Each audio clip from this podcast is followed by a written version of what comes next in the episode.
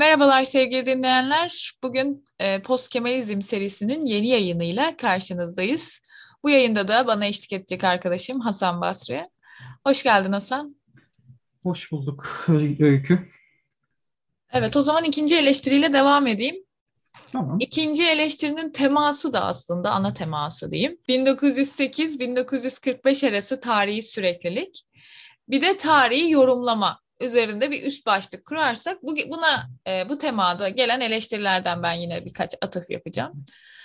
E, İdris Küçükömer e, laik bürokratların, batıcıların, e, İttihat ve Terakki, Cumhuriyet Halk Fırkası, Emiri Birlik Komitesi gibi unsurların otoriter olduklarını, onun karşısındaki unsurların tamamının da asil halkı temsil ettiğini ve ezilen olduklarını belirtiyor.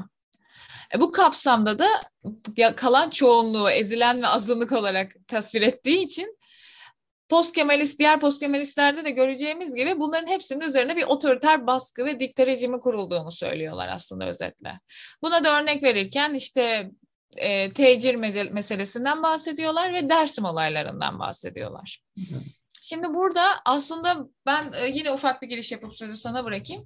Aha. Şimdi azınlık olarak bahsettikleri kimseler etnik azınlıklar, tüccarlar, şehler, ağalar. Bunlar aynı zamanda da toplumun çeşitli çıkar gruplarını temsil eden ve doğal olarak da çıkarlarını korumaya, kendi menfaatlerini korumaya programlı gruplar. Ya bir başka deyişle şöyle özetleyebilirim. Bu gruplar o dönemde yaşananlara karşı çıkıyorlar evet doğru. Ama bu halkın bir temsilcisi olarak değil, kendi çıkar grubunun bir temsilcisi olarak e, karşı çıkıyorlar, karşı duruş sergiliyorlar. O yüzden hani bunu halk ve bu azınlıkların ve çıkar gruplarını halk ve aynı zamanda da halkın tamamına mal etmek bence bir yanlışlık bir kere. İkinci mevzuda bu dik, e, diktatörleşme mevzusuna, otoriterleşme mevzusunda. Özellikle 80'lerden sonra bunu çok görüyoruz tabii postkemalist paradigmaya bağlı olarak. Bunlarda da şunu görüyoruz. Cumhuriyet döneminin baskın yani Kemalizmi bütün Cumhuriyet döneminin üzerinde baskın olduğunu, homojen olduğunu ve diktatör olduğunu, otoriter olduğunu söylüyorlar. Aslında buna uluslararası açıdan bakmak gerekirse hani literatürlerde gerçek manada faşist ve diktatör yönetimler var. Ve bunlarla tek parti yönetimini e, karşılaştırdığımız zaman ki bunlar çağdaş biliyoruz aynı çağdalar. Karşılaştırdığımız zaman aslında hani objektif bir gözle baktığımız zaman tek parti yönetimi çok çok daha esnek bir yapıya sahip olduğunu görüyoruz. Hatta buna bir örnek olarak da şunu verebiliriz. Cumhuriyet Halk Partisi'nden Demokrat Parti'ye iktidarın devri son derece silahsız ve kansız geçmiştir. İkinci boyutu ise bizim iç politikamızda bakmamız gerekiyor. İç politikamızda da Türkiye'nin demokratikleşme çabaları yani Mustafa Kemal Atatürk ile başlamamıştır. Bunu az evvel konuştuk. Peki ben burada onlara şu soruyu sormak istiyorum. Kemalizm neden Kemalizmi otoriterleşmenin ve de- demokratikleşememenin biricik ve tek sorumlusu atfediyorlar. Çünkü Türkiye'nin demokratikleşememe serüveni Mustafa Kemal'den önceydi. Yahut şunu sormak gerekiyor. Yani Türkiye'de Atatürk'ten önce demokrasi vardı da Atatürk geldi ve demokrasinin önüne set mi çekti? Tamamen demokrati, demokrasiyi ortadan kaldıracak hamleler mi yaptı? O yüzden yani e, bu sorulara cevap veremedikleri için aslında er, argümanlarının da e, havada kaldığını düşünüyorum ben. Bir de şu görüş var onlara göre. Kemalist devrim o kadar hatalıdır ki kendi dönemini etkiledi yetmiyormuş gibi kendinden sonraki yaşanan bütün antidemokratik girişimlerin de müsebbibidir diyorlar. Hatta darbeleri de bunun içine e, katıyorlar. Çok kolayca. Bu... Herkes Kemalist onlara göre. Yani her, evet. E, her ne kadar kötü unsuru varsa ya Kemalistlere ait ya Türklere ait bir bakış açısı var yani. Kesinlikle. E, burada kontra bir soru sormak gerekirse, yani Türk siyasal hayatının renklendiği ve özellikle sağa doğru çeşitlendiği bir döneme dönemden bahsediyoruz tek parti döneminden sonra. Bu dönemde değişen neredeyse tamamen sağ ve muhafazakar. Yani evet. koalisyonlarla önce CHP'nin geçtiğini görüyoruz. Ancak kendine o, evet başından geçen, beri Kemalist tabii, e... geçen, geçen CHP'de hangi CHP? O CHP'yi de bir alabilir misin mesela? Bu sorulur. Dediğin gibi e, burada... Ya değişen bütün hükümetlerin tamamının Kemalist olması mümkün mü? Tabii ki değil.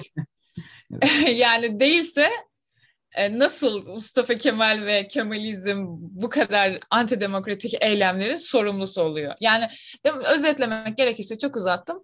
Demokratikleşememe sorunu e, Mustafa Kemal Atatürk'ten önce de vardı. Tanzimat'ta da denendi bu. Buna karşı bir direnç sağlandı.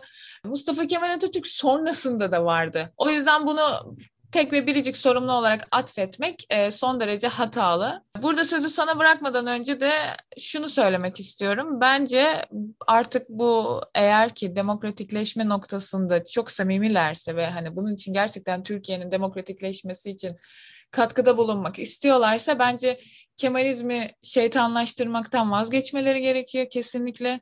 Kemalizmle uğraşmaktan vazgeçmeleri gerekiyor.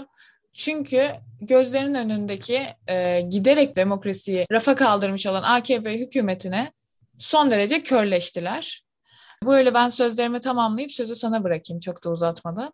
Ee, teşekkür ederim. Sözlerine kesinlikle katılıyorum. Ee, çok farklı bakışları var tarihi aslında. Tarihi yorumlama biçimleri çok farklı. Ee, yani burada İlker Aytürk çok fazla vurgular bunu da e, makale serisinde. Yani Demokrat Parti, Adalet Partisi'ni, e, yani 6-7 Eylül olaylarında Sivas katliamını, 50-60 arası tüm demokratik, antidemokratik eylemleri, aslında sivil vesayet, burada sivil diktatörlüğü. Yani bu e, post nereye koyuyor? Hı hı. Bunlar bunlar çok önemli. Yani bunlar da mı Kemalist? Bunların hepsi mi Kemalist? Yani Süleyman Demirel de mi Kemalist? Yani Süleyman Demirel Kemalist. Erbakan da mı Kemalist? Erbakan da mı yani? yani Süleyman Demirel Kemalistse Bülent Ecevit'i nereye koyuyoruz? Hasan Ali Yücel'i nereye koyuyoruz? Yani bunlar Kemalistse asıl e, bizim Kemalist olarak belirlediklerimizi nereye koyacağız? Yani burada Bülent Ecevit'leri var, Hasan Ali Yücel'leri var. E, yani bir sürü kesim var. CHP içerisinde hizipler var atıyorum 27 e, Mayıs darbesiyle 12 Eylül darbesini aynı kefeye mi koyuyorlar? Yani iki darbeci grupta aynıdır. Veyahut 27 Mayıs darbecilerin hepsi birdir. Aynı şeyi düşünür mü diyorlar. Burada 27 Mayıs darbecilerin içinde dahi bir sürü, bir sürü hizip var zaten. Yani böyle abuk subuk e, şeyleri var. Tarihi yorumlama biçimleri var. Vesayet anlatısı. E, 1908-45 arasının mutlaklığı e, teorileri var. Şimdi e, otoriterleşme mevzusunda da, şimdi ilk konu oydu. E, şimdi TCF'den e, bahsediyorduk. TCF yani dediğim gibi milli mücadeleden meşruiyet, gelen meşruiyetleri gereği yönetimin içerisinde bulunmak istiyorlar. Yani o günkü muhalefetleri buydu bunların. E, daha farklı bir programa e, atıyorum yani daha fazla liberal ve daha fazla muhafazakar olduğunu görüyoruz. Daha fazla evrimleşme sürecini desteklediklerini görüyoruz. Yani reformcu bir zihniyet var. Ama çok da farklı e, olaya bakmadığını yani bir yönetim biçimi bakımından söylüyorum bunu. Bir otoriterlik eleştirisinden çok sadece yönetimde söz sahibi olma eleştirileri var, e, istekleri var kendilerinin. Yani o gün sorun olmayan şeylere bugün postkemalistlerin e, bir sorunmuş, bir dertmiş gibi, o günün derdiymiş gibi anlatmaları çok garip bu noktada. E, dediğim gibi e, burada şimdi Tanıl Bora gibi e, Fikret Başkaya gibi, Diz Küçük Ömer gibi kesimlerin eleştirilerini görüyoruz burada. Ee, şimdi Tanıl Bora kitabında İlker Aytürk'e bu Kemalizmin e, öncesi de öncesini de incelemek lazım. Önceki otoriter rejimleri de incelemek lazım eleştirisi. Keza senin söylediğin gibi Kemalizm öncesi ve sonrasını da incelemek lazım eleştirisine binaen. Tanıl Bora kitabında İlker Aytürk'e şunları söylüyor. E, problem gerek Osmanlı, Türk İslam devlet geleneğinden sürüp gelen, gerekse de milliyetçi, muhafazakar ve İslamcı ideoloji tarafından yeniden üretilen, en az Kemalizm kadar güçlü kaynakları olan e, bir husus. E, bahsedilen devlet geleneği bu kaynakları ve Kemalizmi de yer yer enterkonnekte yani birbirini besleyen bir şebeke hı hı. içerisinde yine birbirlerine bağlamıyor mu? Şeklinde bir soru soruyor İlker Aytürk'e. E, Cereyanlar kitabıydı. Evet. Şimdi bu soru bana biraz çelişkili geliyor açıkçası. Tanıl Bora bu e, bağlantıyı nasıl kuruyor? Önce bunu biraz sorgulamak lazım. Eğer İttihat ve Terakki ve Kemalizm adına e, arasında bir bağlantı kuruyorsa kendi içerisinde tutarlıdır. Ancak İttihat ve Terakki'den öncesiyle de Kemalizmi bağdaştırıyorsa yani otoriterlik, devlet genelliği bağdaştırması yapıyorsa bu yine e, anlattıkları 1908-45 arası dönem mutlaktır. Yani bu dönem otoriterleşmenin kaynağıdır. Söylemine zıt bir söylem olduğunu söyleyebiliriz. Kendi evet. içerisinde çelişkili. Ee, burada ben yönteme takılı kalmanın bunu görmemize engel olacağını düşünüyorum. Yani e, bunu pek çok yazar da dile getirir. Osmanlı sonrasında diktatörleşmeyen, sömürülmeyen, yani ayakta kalabilen Osmanlı coğrafyasından çıkan ülkeler arasında Türkiye e, neredeyse eşsizdir diyebiliriz. Yani Orta Evet, Doğu'ya evet. ve Orta Doğu'ya ve Balkanlara baktığımızda e, bunu net bir şekilde anlayacağımızı düşünüyorum. E, şimdi otoriterlik e, davasında e, doğrudan günah tahtasına oturtulan yaban bir tarih okuması yapıldığını söyleyebilirim postkemalistler tarafından. E, genel anlatıları bu şekilde. Tanıl Bora'ya göre e, yani alarmistliğimiz ne asimilasyonculuğumuz kalmış. E, yani bu noktada ben Balkan Harbi gibi, Birinci Dünya Savaşı, Kurtuluş Savaşı gibi e, ve e, sömürgeci ülkelerin azınlıkları kendi menfaatleri doğrultusunda yönlendirmeleri ve buna pek buna benzer pek çok vakayı e, görmezden geldiklerini düşünüyorum ya da ikincil planda değerlendirdiklerini görüyorum. Bunlar birincil derecede önemli ve Cumhuriyete özellikle erken Cumhuriyet olarak niteledikleri döneme çok doğrudan etkisi olan vakalardır diyebilirim. E, burada şimdi üçüncü soruda e, Kemalistlerin kim olduğu, tek midir Kemalizm? Ya bunu sorgulayacağız. E, burada ona bir dipnot olarak en azından bir hafif bir giriş olarak herhalde çok farklı Kemalist tiplemelerinin olduğunu da söyleyebiliriz. Bu otoriterlik konusunda da öz eleştiri getiren Kemalistler de çok fazla vardı.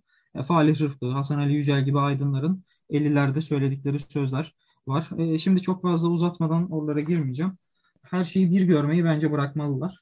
Otoriterlik anlatısını da dönemi içerisinde değer, değerlendirmeleri lazım ve muadili olduğu, senin de söylediğin gibi e, çağdaşı olduğu ülkelerle de kıyaslamaları lazım. E, ona göre bir anlatı yapmak zorundalar. Ama ben genel itibariyle tarihsel olaylara bakışlarını çok yanlı görüyorum. Yani mesela Tanıl Bora'nın Ergenekon olaylarına bakışını şurada bir söyleyeyim. Yani Kemalistlere mağduriyet verdiğini düşünüyor. Şimdi Tayyip Erdoğan'ın rövanşist tavrının Ergenekon'daki e, tavrının bize mağduriyet verdiğini düşünüyor. Yani bu yorumlama biçimi bile e, Gerçekten çok yanlı, çok şeytanlaştırıcı. Yani ben bunun akademide bir yeri olduğunu bile inanmak istemiyorum gerçekten. Bu konuya çalışırken ki çok uzun süreler çalıştık yani sen de biliyorsun. evet, evet. E, Ben bunu gerçekten akademide tartışıyor olmamıza her defasında şoka girdim. Ben lisans öğrencisiyim yani bir de. Gerçekten bilgim ne ki yani onların yanında bu konuyu tartışan. Evet Kin- yani dışa vuruyorlar bunu kim ve nefretlerini. Çok çifte standart halinde yaklaşıyorlar ya Kemalizme. hani bunu da bir soru olarak yöneltmiyorum bile. Çok komik çünkü sadece antiparantez açıyorum. AKP için yeşil Kemalizm diyor bu insanlar ya. Ona da İslamcı. Kemalizm diyor. Yani gerçekten bence bunu konuşmaya bile gerek yok Hasan. Yani bu gerçekten akademide yeri olan bir şey olmamalı ya. Yani Hani- art- artık hani dedikodu, sol- dedikodulara bile yer veriyorlar. Yani şey diyor mesela. bizim asimilasyoncu tavrımızı kanıtlamak için e, Yusuf Akşura'dan örnek veriyor. Halide Edip'le evlenecekti ama e, Ermeni olduğunu e, öğrendiği an bundan vazgeçtiğini söylüyor. Yani Evet, evet. böyle magazinsel bir tarih anlatısı da var. E, pek anlamış değilim bu Çok zihniyeti. çok yazık gerçekten yani Evet. son hani 30 yılımızın hatta 40 yılımızın böyle bir şeyle gerçekten işgal edilmiş olmasına çok yazık. Ee, Başka yazık. diyecek bir şeyim yok. Yazık kesinlikle.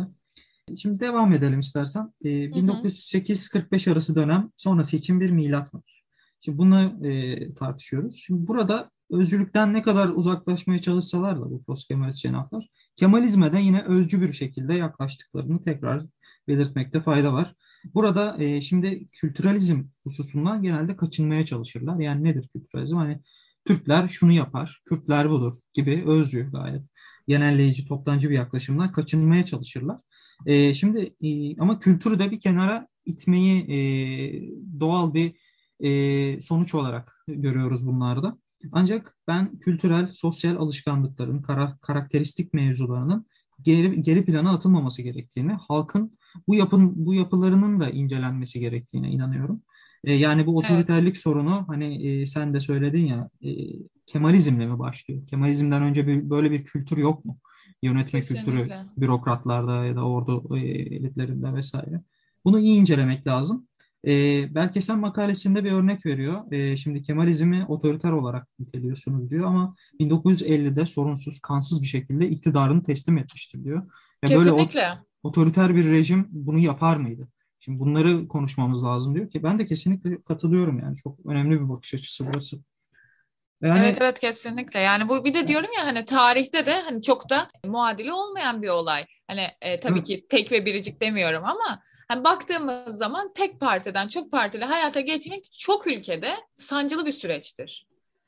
Ya bir de şöyle bir şey var. Hani diktatörlük, diktatörlük bunu bir sonraki sorumuzda da aslında biz artık bugün değil daha sonraki yayınımızda konuşacağız. Evet. Diyorlar ki efendim diktatörlerde diktatörlerde tamam hadi diyelim ki diktatördük ki hani bunun hani gerçekten oturup tarihsel düzleme oturtturup bunların hepsine cevap verebilecek düzeydeyiz. Fakat diyelim ki diktatörlük.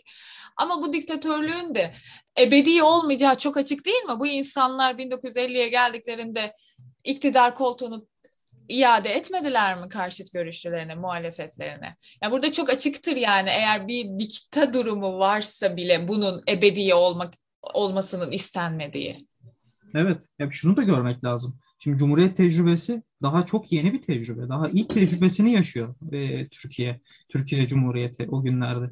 İlk tecrübenin e, bugün olaya bakan post Kemalistlerin mükemmel olmasını beklediğini görüyorum. Tabii emekleyen bir cumhuriyet denir zaten evet, o dönem yani, için.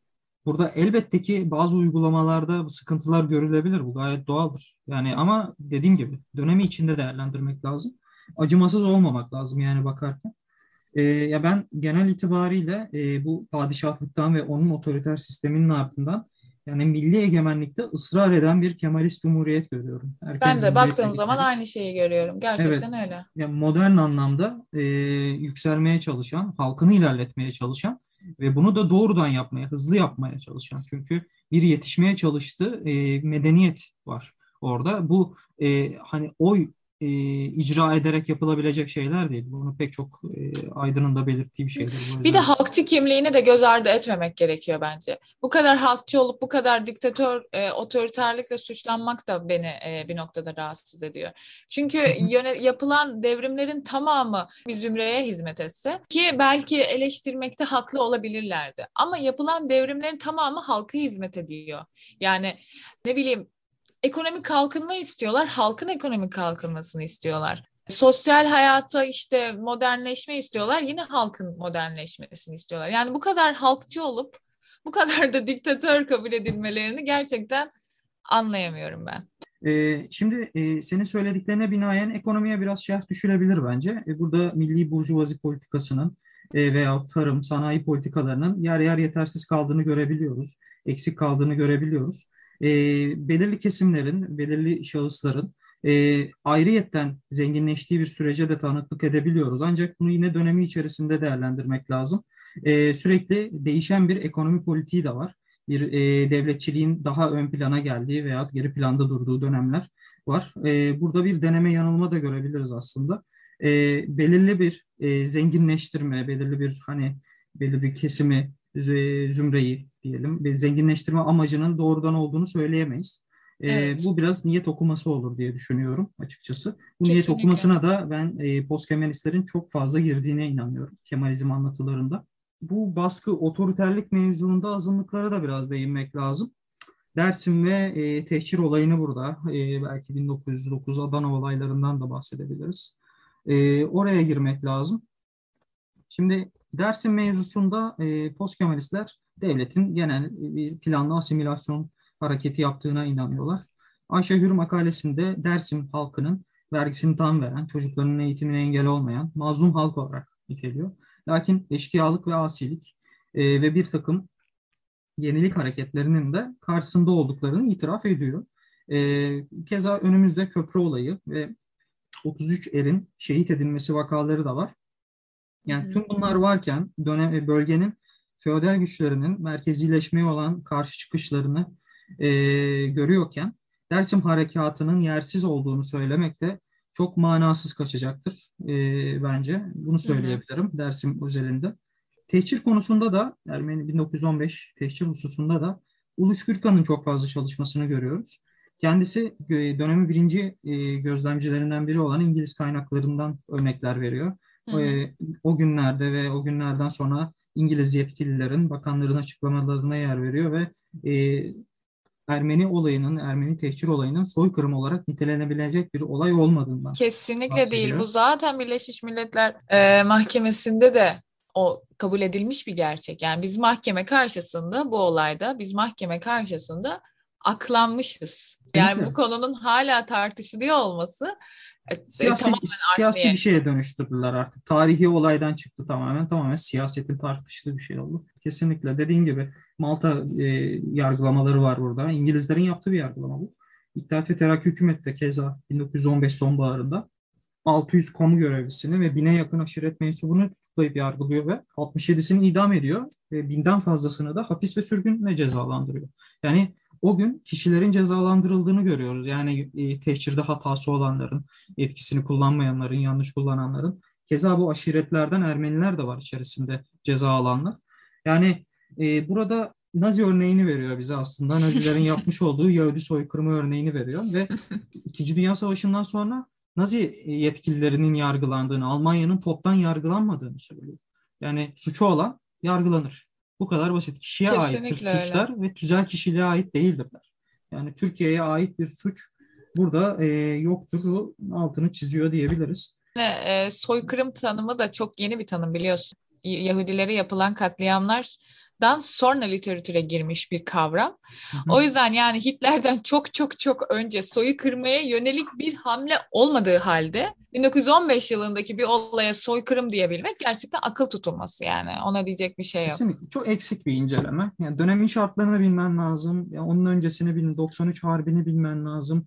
Türk, Ermeni, Kürtler arasındaki toplumsal sürtüşmeleri bilmen lazım. Buradaki e, ayrılıkçı hareketleri bilmen lazım. Pek çok vaka varken önümüzde 1915'te soykırım oldu deyip kestirip atmak çok basit bir yorumlama. Şimdi milliyetçilik politikaların yani burada e, baskıcı olduğuna vurgu yapmaya çalışıyorlar. İşte soykırım yaptı, Dersim'de kırma, insanları kırdı gibisinden. Böyle bağlamalar yapıyorlar ama çok e, mesnetsiz kalıyor diyebiliriz. Tanıl burada bu noktada e, o dönemler var olmak için güçlü olmak gerekir düşüncesinin ağır bastığını söylüyor. Yani bu kapsamda militarizmle milliyetçiliğin iç içe yaşadığını, sosyal Darwinist düşüncenin cumhuriyete bir yansıması olduğunu düşünüyor. Yani bunun başlıca sebeplerinden birini de e, Balkan Savaşları sonrası hız kazanan Türk milliyetçiliğine yoruyor. 1909 Adana, 15 tehcir olaylarında bu kapsamda soykırım olarak niteliyor. Şimdi dediğim gibi 93 Harbiye'nin kaybedilmesi, Berlin Anlaşması'nın imzalanması, Ermeni meselesinin ilk etapta azınlık hakları, sonrasında da ayrılıkçılık şeklinde vuku bulması, e, sonra Adana ve tehcir olayları. Yani bunun bir tarihselliği var ve kendi içerisinde de bunun başka e, azmettirici, artık e, sıkıntılı e, burada sebep olarak sayacağımız hususlar var. Yani burada Hamidiye alaylarını örnek olarak gösterebiliriz. Veya Türk unsurlar içerisinde, Kürt, Kürt diyorum, e, Ermeni unsurlar içerisindeki provokatörleri e, göz önünde bulundurabiliriz. Tüm bu sebepler ışığında belirli e, sıkıntılar oldu halklar arasında. Bunu söyleyebiliriz ama devletin doğrudan planlı bir soykırım yaptığını, e, yani Ermenileri temizleyelim de Türk asli unsuru kalsın demesi çok mümkün değil gibi. Çok zorlama bir yorum. Bunu en iyi Zafer Toprağ'ın olaya bakışında görüyorum ben. Kendisi dönemin hiyerarşik sıkıntılarından bahsediyor. Zaten hani demiştik ya Tanzimat'la beraber gelen azınlık kompradorlar, azınlık aracılarla beraber azınlıkların yükselmesi, e, yabancılar eliyle yükselmesi ve Türk unsuru arasında bunun bir huzursuzluk kaynağına dönüşmesi başlıca sebeplerden birisi e, Ermeniler, Rumlar ve Türkler arasındaki mesafenin artmasından ki başlıca sebeplerden birisi diyebiliriz. Ama e, şimdi o günün devlet açısından hani üst yapısal yorumluyorlar ya. Devlet açısından yorumlamasını yapacak olursa Zafer Toprak devlet politikalarını, devlet zihniyetini en iyi eğitim politikalarında görebileceğimizi düşünüyor. Bu eğitim politikalarında da İttihat ve Terakki unsuru unsurlarının e, nüfus yoğunluğunu sağladığı bölgelerde Rum, Ermeni e, nüfusun kendi dillerinde eğitim alabildiklerini söylüyor. Bu 1915 talimatnamesinde olan bir şeydir diyor. Ne hoştur ki aynı yıl Ermeni tehcirine Ermenilerin söylediği gibi Ermeni soykırımının olduğu olduğunun iddia edildiği sene. Aslında bu birbirleriyle pek uyuşmayan durumlar. Yani sen Ermeni ve Rumlara imkan tanıyorsun, haklarını veriyorsun, haklarını hak ettikleri noktada. Ama öte taraftan da silmeye çalışıyorsun ülke topraklarından. Bu çok garip bir bağdaştırma açıkçası. E, o gün Türkleştirme politikaları yok muydu? Elbet vardı. Yine Türkçülük akımının yani e, bu artık en geç milletleşen, en geç e, ulusçuluk akımına katılan millet olarak Türklerin de bir e, politika isteği var tabii ki de o gün. Türk asli unsuru da e, buna diretiyor zaten. İttihat ve Terakki de politikalar içerisine bunu dahil ediyor. Ekstra olarak eğitim programında Türkçenin ve Türkiye tarihinin de öğretildiğini görüyoruz. Bu da gayet doğaldır aslında. Yani yaşadığımız yer burası. Ortak dilimiz de bu olacak. Yani asli unsur Türk çünkü Türk unsuru çünkü burada e, bunların öğretilmesi zaten elzem. Birlikte Ulus devlet için... inşasından söz ediyoruz zaten yani bunların evet. olmaması durumunda biz sorun olarak konuşurduk. Olması durumunda bunu sorun olarak dillendiremeyiz yani. Kesinlikle yani burada birlikte yaşama sorunu var. Yani İttihatçılar da görüyordu, Cumhuriyetçiler de.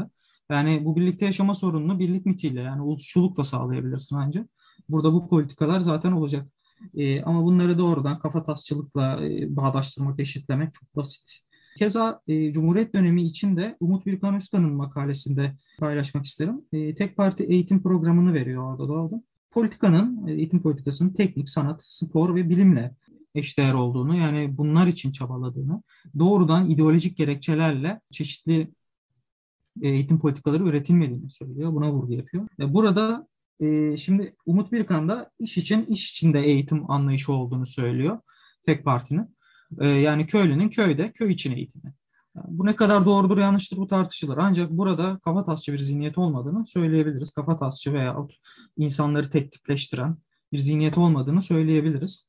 Ya, Türklüğü üst kimlik olarak kabul etmiş bir ulus devlet inşasının yaşandığı bir dönemden bahsederken Türkiye unsurların e, öğretilmesi ve eğitilmesi ne kadar yanlıştır ve ne kadar tartışma konusudur bence e, düşünmek gerekiyor. Yani üst kimlik oluşturmak durumundasın zaten. Yani modernleşmenin trend olduğu, ulus devletin bir trend yakaladığı bir dönemde e, üst kimlik olarak da tabii ki de çoğunluğun kimliğini tercih edeceksin. Kesinlikle, kesinlikle katılıyorum. Yani bu tercih direkt e, asimilasyona yormak garip. Şimdi son olarak da Berkes'in düşüncelerine yer verip ben konuyu kapatmak istiyorum. E, kendisi de olaya emperyalizm açısından yaklaşıyor. Yani toplumların uluslaşarak, kendi tarihlerini öğrenerek emperyalizmin onlara ne yaptığını e, öğrenmesi gerekir ve karşısında bunların bir daha olmaması için durması gerekmektedir der. E, ırkçı, otoriter, sömürücü akımların hız kazandığı bir çağda Kemalizmin ödevlerini de şu şekilde yorumluyor herkes. Yani Türk ulusunun 20. yüzyılda yaşayabilmesi için içerideki gerici unsurları kaldırması, bunu hızla yapabilmek için dünya politik çıkarlarının dışında kalmak, yabancı çıkarlara alet olmamak, yoksulluktan kurtulmak için toplumsal reformları uygulamak. Bu genel ödev kapsamında da e, çeşitli yöntemler belirlediğini, elbette ki bu yöntemlerde de eksikler olabileceğini belirtiyor. Ancak dediğim gibi istenenle ortaya çıkan arasındaki farkı iyi koymak lazım ve tarihini de değerlendirmek lazım. Benim en son söyleyeceğim bu. Teşekkür ederim. Yayınımızı zaten süresini doldurduk. Yavaş yavaş toparlayalım ve kapatalım istersen. Son söyleyeceğin bir şey varsa son sözlerini alayım sonra da kapatalım. Ee, batılılaşma ve otoriterleşme mevzuna e, bence tarihinde bakmaları lazım ve artık Cumhuriyet kazanımlarıyla çok fazla da cebelleşmemeleri lazım. E, ciddi anlamda 1920'lerde e, 2020'lerin demokrasisini mi bekliyorlar? Yani e, ciddi anlamda tarihe bakışları bu mu? Bunu bence önce bazılarının kendilerine de sorması lazım. Ya, tabii her post Kemalist böyle mi düşünüyordur o da tartışılır. Onları da tek bir kalıba sokmayalım ama genel anlatı bu. O yüzden bizim eleştirdiğimiz de bu ve eleştirmeye de devam edeceğiz. Pekala bugünlük bu kadar diyelim. Dinleyenler bizi bu ana kadar dinlediyse hepsine çok teşekkür ederiz. Sana da katkıların için teşekkür ediyorum Hasan. Ben de sana teşekkür ederim. Rica ederim. Bir sonraki yayında görüşmek üzere. Sağlıcakla kalın.